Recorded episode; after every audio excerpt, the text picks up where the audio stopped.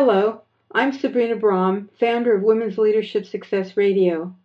I am really excited about what I'm sharing with you today. I'm constantly hunting for the best leaders and the most successful people to interview that will help you in your career and at work. I read 30 to 40 business books a year, attend conferences, get referrals from top leaders, all to advance my knowledge and to help you too. I've just discovered one of the best books I've read in years. The person you are about to meet is one of my all time favorite authors, entrepreneurs, and thought leaders. Listen to this interview to find out why. Welcome to Women's Leadership Podcast, showing you how to influence people, improve your performance, and advance your career. Brought to you by women's leadership and career expert Sabrina Braham and womensleadershipsuccess.com. Here's your chance to meet women trendsetters leading the way to success, accomplishment, and balance in business and life. No matter if you're a manager, CEO, or entrepreneur, join Sabrina for coaching and no nonsense advice to improve your career and bottom line. This is Women's Leadership Success.com radio, and today we're talking to Faisal Hoque. He's a serial entrepreneur, a leading innovation thought leader, and author. Faisal is the founder of Shadoka, Mind to Mind, Exchange, B2B Foresight, and other companies. He is a devoted student of life, entrepreneurship, and humanity. He left Bangladesh at the age of 17 and now calls America his home. Formerly of GE and other global brands, Hoque is the author of several innovative and uh, innovation and management leadership books and is a regular contributor to Fast Company and the Huffington Post. His new book is Everything Connects How to Transform and Lead in the Age of Creativity, innovation, and sustainability. Welcome, Faisal. Thank you for having me. It's such a pleasure. Um, as I was saying to you a minute ago, I've not only did I read your book, but I've read it three times, and every time it's I get more and more out of it. It's one of the best books I've read in years, and I'm very excited about talking to you today. And I wonder if you could share with us what what was your uh, incentive to write this book. Well, first, I'm honored that you read it so many times and you found it meaningful. Um, you know, I um, just like everybody else, uh, you go through several transitions in your life, and you go through uh, some uh, sort of a transformation one way or another. Uh, this came, book came after me going through a, a, different stage of my life and questioning myself what I should be focused on next and how should I perceive uh, what my value is to the um, you know globe as a whole, and what is it that I can do with my um, um, you know whatever whatever things that I can contribute. That kind of drove me to look inside of myself and uh, define what value means and how I can contribute to to uh, rest of the world. That's that's where it came from. How long did it take you to write the book? You know, I think in my head I've been writing this book for several years. Uh-huh. Uh, but um, I was sitting in a uh, airport, uh, uh, going from one place to another, and there was a six seven hours, um, you know, layover. So I just sat there and put together the outline. Sometimes in December of 2012 uh, or 20 yeah 2012 uh, time frame, and then um, we approached uh, my publisher, meaning McGraw Hill, and uh, once they wanted to do the book, um, I thought that I probably needed a co-author because without having somebody doing all this interview that I wanted to incorporate in the book, it would be difficult to put together a meaningful book. So we teamed up, and between Drake and myself, we knocked out the book in five months. Wow, wow. Well, yeah, it's, it it has so much depth. It's it's very exciting, and it was actually um, difficult to decide what questions to ask you. I spent uh, an hour and a half just trying to figure out questions to begin to um, get some of the great information that you have to share. So let's start with what are intrapersonal skills and why is that important? You know, um, as the title of the book suggests, uh, we talk about how everything connects. Uh, so obviously, uh, if you want to understand how to connect the dot with yourself and the rest of the world, you first have to understand who you are and what you stand for and um, what is authentic to you and what is meaningful to you, and how does that authenticity manifest into uh, the world that you want to create for yourself, but also uh, that impacts others. So when we talk about these uh, intrapersonal skills, I'm really talking about how do you figure out what is it that you stand for and how do you cultivate your authentic calling that becomes or that manifests into um, a value that you want to create for, for others. Uh huh. And there's so much so much depth that you could go into here, but I'm just wondering if you could just give a simple, uh, just one idea of how somebody might do that. What might be a good way to start if somebody's listening and going, "Well, you know, I never thought about what I want. I'm thinking about what the company wants." So, what's a good way to start with that? You know, I, it, it's actually very fundamental, right? In the sense that um, if we are not pursuing something that makes us happy, uh, it's hard to uh, be passionate about it. And but what makes us happy is a very uh, deep question, right? And and a lot of us can't find what is it that makes us happy unless and until we go through several uh, phases of our lives. Uh, so so to find out who you are, it really requires you to be mindful or to be aware and to listen to your heart and kind of look into what is it that you want to do as a person and what is it that you want to uh, drive yourself to build up your skill set or your uh, your um, you know uh, uh, talent that can uh, impact others or impact your company or in, impact your organization. So combination of being aware and being devoted to your calling and having ritualistic practice to so that you can become better at your skill is uh, is a way to improve your uh, improve uh, uh and pursue uh, your authentic self. It's almost like you know I, I always use this. I love to cook, so I, uh, but I cook for as a hobby, not as a profession.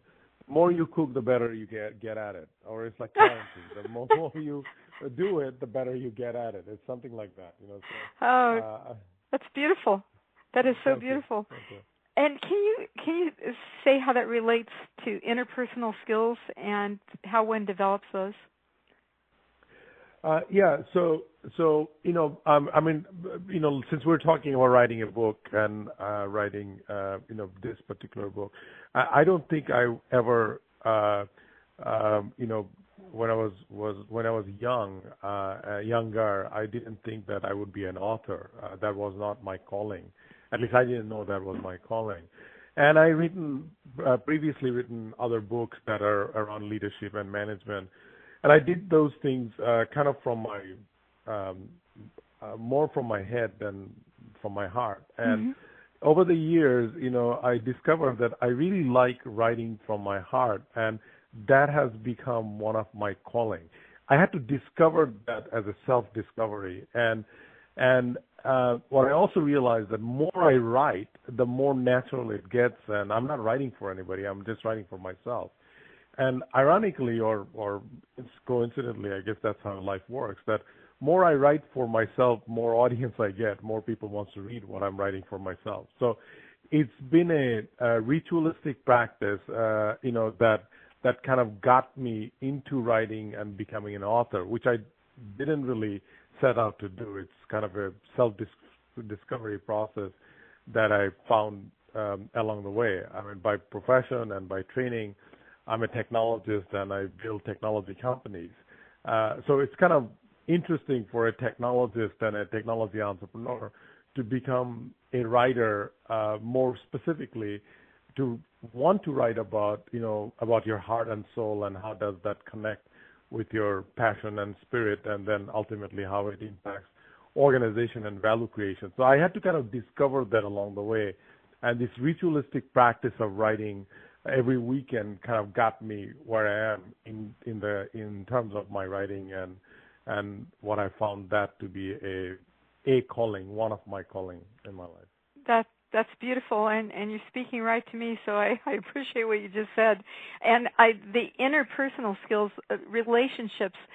I'm really interested in that because I do um, consulting and coaching in corporations, and I find that a lot of companies think um, that doing the task at hand is so important that you don't really need to pay any attention to if the people in the company are relating to each other or even how you relate to the customer. And so c- could you say a little bit about yes, that? Yes, absolutely. Because see, um, you know, it, this this applies to uh, everybody, but this this is very applicable if you are a leader that's leading any part of your organization. In the sense that if you don't know who you are, and if you don't know what you stand for, and if you don't know what you are uh, trying to accomplish and what you're fighting for, it's very difficult to have a uh, you know a, a leadership role, right? So that's number one. 2nd mm-hmm. is that if you want to lead other people, uh, that leadership, especially now more than ever, comes from inspiration and influencing. It's not that uh, you know that command control kind of leadership doesn't work because people have a lot more option now than ever, right? So, so if you want to inspire and influence, then you have to be aware or be mindful of what other people are motivated by, which is not necessarily always about money. There's all sorts of intrinsic uh, uh, value that people are looking for from their work and their work environment. So, so you have to be then aware of you know that type of uh, uh, you know, uh, way of leading and thinking about other people. And the third, which is your outside ecosystem, could be your customer, could be your partner, could be uh, your distributor, whatever the case may be.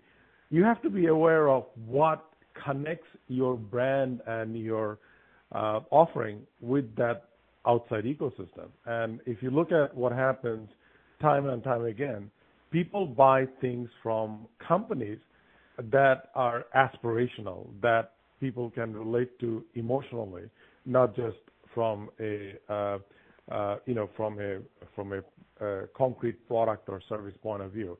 So if you look at you know the technology we use, we have gone to affinity of a particular brand idea. So look at Apple or look at these um, brands, other brands, and even if you look at you know, Starbucks as another example, which is not technology, it's something else. All of these brands has created this emotional affinity with their customer by being very aware of what customers gets motivated by emotionally and uh, intrinsically, right? So so so if you look at these three connections between meaning who you are, how you are aware of about yourself, how you uh, lead other people with with their awareness or how they get motivated. And then you take it one step further in terms of your customer, partner, and, and that ecosystem. All of these things are kind of interconnected, and it comes from that uh, interpersonal um, skill and, and having a confidence or a awareness uh, that connects yourself with the rest of the world emotionally, not just from a um, analytically. You know, so that's that's the key uh, uh-huh. to any type of success. So it's it's it's really it's two it's two things. It's one just having that awareness that it's important to do all those, and then secondly developing the skills to be able to actually implement it or make it happen. Uh, that, that's correct. So so it starts with the awareness, and then it gets uh, uh, the execution element of it, which is the next level of hurdle, right? Because if you're gonna uh, execute uh, with that kind of awareness, uh, you may have to completely shift your leadership style. You may have to completely think differently how you package your product, how you uh, send your message around your offering to your customer, how you um, uh, motivate your distributor and partners that doesn't work for you uh, you know, all that then becomes the next level of execution hurdle. Uh, that revolves around how you structure your organization, how you create your, uh, you know, a systemic business architecture that connects all these things, uh, et cetera, et cetera.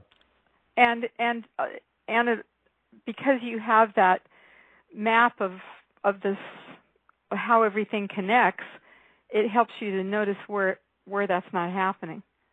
That that's that's right. Uh, you know, it, it, it's like you know, often enough, which I can tell from my own career. I there were times when I thought I came up with brilliant uh, ideas, thoughts, products, uh, uh, you know, concrete products that solves a lot of problems. I failed to connect with uh, my audience because I was strictly thinking from my point of view, and I was strictly thinking from an analytical point of view. I, I didn't really concentrate on these uh, emotional elements that connects that that's very much required to connect with your audience, and it failed regardless of the brilliance of the product or services or the thought that I have had. So you, you can't separate this uh, intangible and tangible asset, uh, the combination of intangible and tangible asset uh, that creates the true value uh, beautiful. I and I don't know if I'm backing up here, but I, I love the, your example of the reptile and the mammal. Can, yes. Would you share that with us? I mean, it's really the psychological pattern uh, that that makes a particular group act in a way and doesn't allow you to act uh, in a, a, certain way. So that's what we really meant, um, in the sense that uh, you, you, know, I mean, we have we can we can look at humans' behavior and psychological makeup and how they interact with each other and how they interact with themselves, you can put people in those kind of categories. And uh, you are, if you are in a, you know, you if you have a mammal mentality, you uh, act in a way, and if you have a reptile mentality, you act in a different way. One is nurturing, another one is aggressive, and uh, you kind of, uh, you know, to be successful, you kind of have to have both kind of behavioral pattern. But if you weigh in one way versus another, uh, you become disconnected with yourself and the, the world that you're trying to interact with. Beautiful. And as you know, it's a very deep topic that we go into several pages, so it's kind of hard to summarize in a in a short uh, answer. I know that's that's one of the challenges of asking you these questions. um, the uh, can you talk to us about how to seek? You, you talked about the importance of connecting with different people, and um, I wonder if you could talk a little bit about how to how to seek out opportunities to connect and and what makes that important.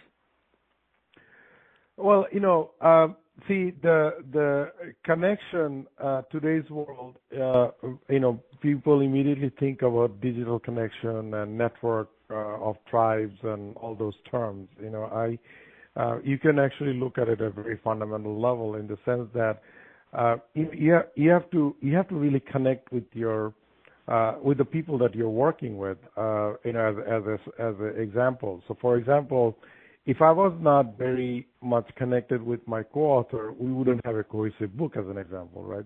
If I'm not connected with my product developers and my marketing team and my sales team, I wouldn't be able to create an effective product that I can take out to the market. So these these these when when we talk about connection in the book, we're really talking about a very fundamental level of connection.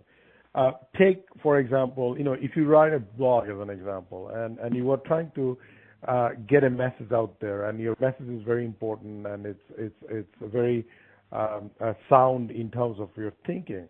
But if you do not connect with your audience, you know, with whatever the message uh, that you're trying to portray, and if they don't connect with you emotionally, they're not going to get the benefit of your brilliant thinking, right? So it it it goes all level uh, when we're talking about the importance and the needs of connection.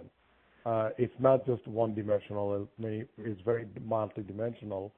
And to be really able to connect, you know, one of the things we use in the book uh, is you have to be, um, you know, uh, consciously omnivorous. What we meant by that is that you have to be able, you have to have the willingness to experience all kind of experience, and that allows you to foster your, uh, uh, you know, ability to connect with other people despite uh, different situation you may be put in or despite your own biases and your background. So uh, you have to be curious about others.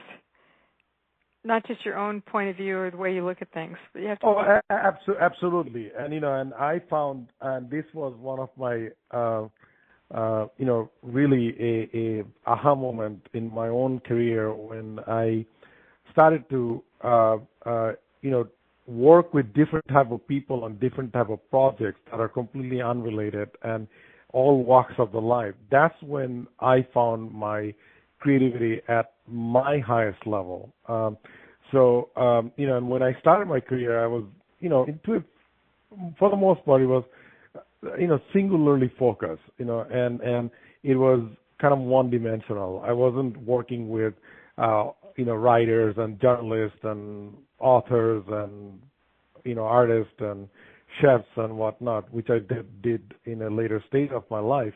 But when I started doing that, uh, that's when my corporate background and my entrepreneurial background and my technology background combined with totally different walks of life and different culture and different parts of the world that's when i started to experience a different level of creativity and different level of inspiration that i wouldn't have otherwise have that's beautiful. And you know as you as you're talking about this i'm thinking about how many companies i've worked in where the people don't have any connection with each other Oh yes, I mean it's you know in large corporation. I know this from uh, not just working with the large corporation, but being a employee of large organization, which I, as you uh, said initially in my intro, that I work for GE and Dun & Bradstreet and Pitney Bowes and whatnot. I mean, it is very easy to um, to be to be uh, trapped inside few cubicles and never see the day of the light, right? Yeah. So,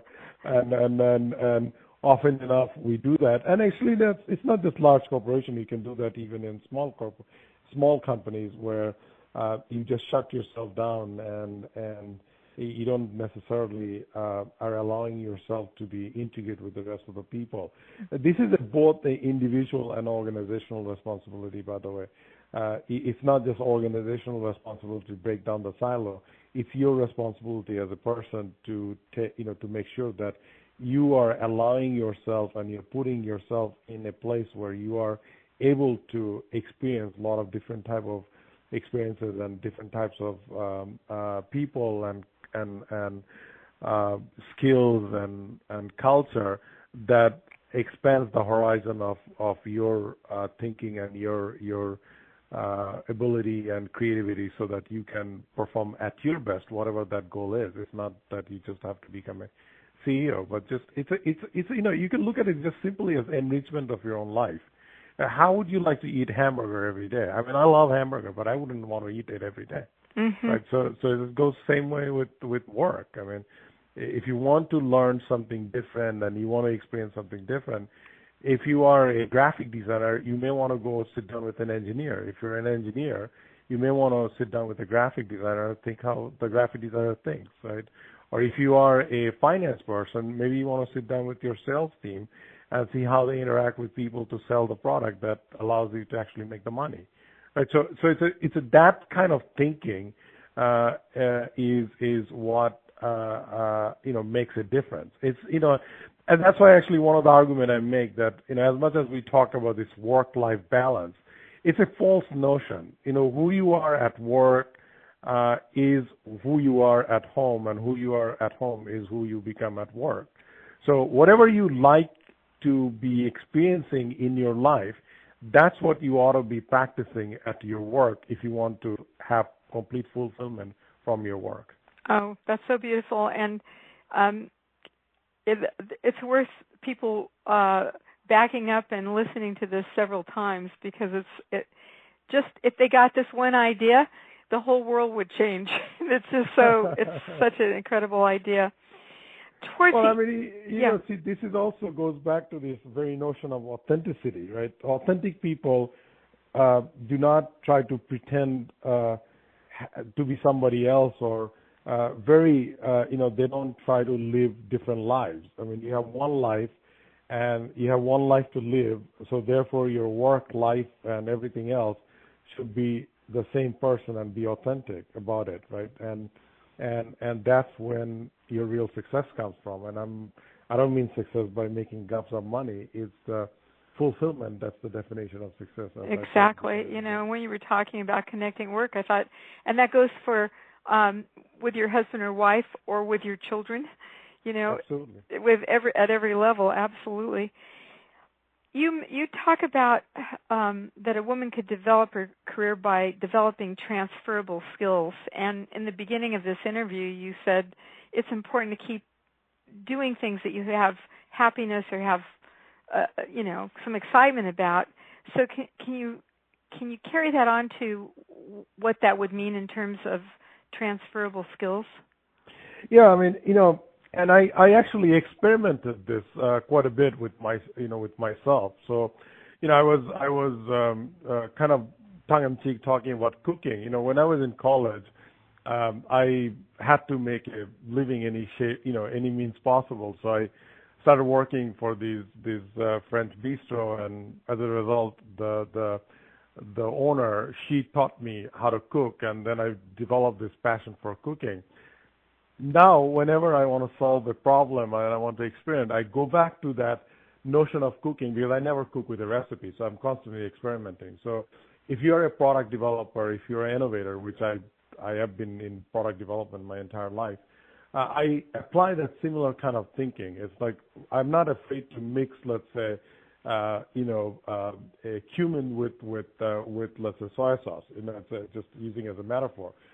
You have to be bold enough to be able to experiment. So this is what I mean by transformable skill. Uh, you know, or let, let's say how I how I relate to my my my son who's 12 years old is something that allows me, and I've, I've taken the similar approach when I try to explain certain things with difficult audience, on when the audience is not trying to respond to me. I take that kind of you know, patternistic, uh, uh, you know, approach, try to break down things that could be understandable by a larger audience. So mm-hmm. these are just two examples of like daily life things that you can apply in a work life. Uh, in, and that's again what I meant by that. If we try to work the way we try to live, if we're a better parent, we're probably a better worker. If we're a better cook, we're probably a better product developer it's funny how it works, but that's very true. And I, I've kind of, le- I had to learn this by making many, many mistakes. Mm-hmm. I had to learn to apply this kind of uh, fundamental thinking. These are not perhaps most sophisticated thinking in organizational psychology and whatnot, but these are very fundamental but very effective thinking. Mm-hmm. I just I just interviewed um, 20 people in a department at a, a, a large company Mm-hmm. And when each person came in and started talking to me, I asked them, "What's your background, and yep. how does that relate to the job you have now?" Yep. And I think for most of them, they had never even thought of it. And their answers, you could see the kind of the delight coming on their faces. They realized, for instance, that their uh, 10 years in theater had helped them become a better manager in a corporation. Yeah, because they yeah. they had mm-hmm. people skills. Absolutely. Uh, yeah, so it's really it's really good to know that. And to finish up this interview, I wonder if you would uh, tell us what knowledge discovering actions are.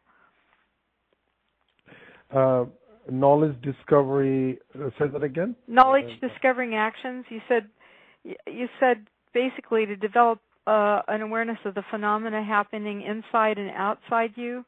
Yes. Uh, so so yeah, I mean actually what we really um, you know uh, it's a very uh, deep and broad topic, but in a in a um, high level point of view, you know everything has a pattern, right? So for example, um, you know uh, you can think of a blueprint of a house, right? So you you when you look at a blueprint, you can see how your window connects to the door and the door connects with your um, uh, you know kitchen, et cetera, et cetera. So you have to kind of have the ability to connect these kind of dots uh, by re- recognizing the different patterns of uh, whether it's an organization or whether it's a product or whether it's a customer segment, whatever the case may be. This ability to study pattern is kind of way to discovering uh, knowledge inside and outside.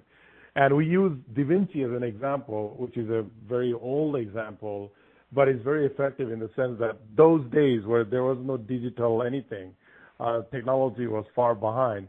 Uh, da Vinci was, you know, uh, drawing these things up, and he was drawing those things up to connect those dots, and then try to figure out how it works, right? So it's that kind of thinking. It's that pattern recognition allows you to kind of discover the knowledge within us as, as well as outside of us.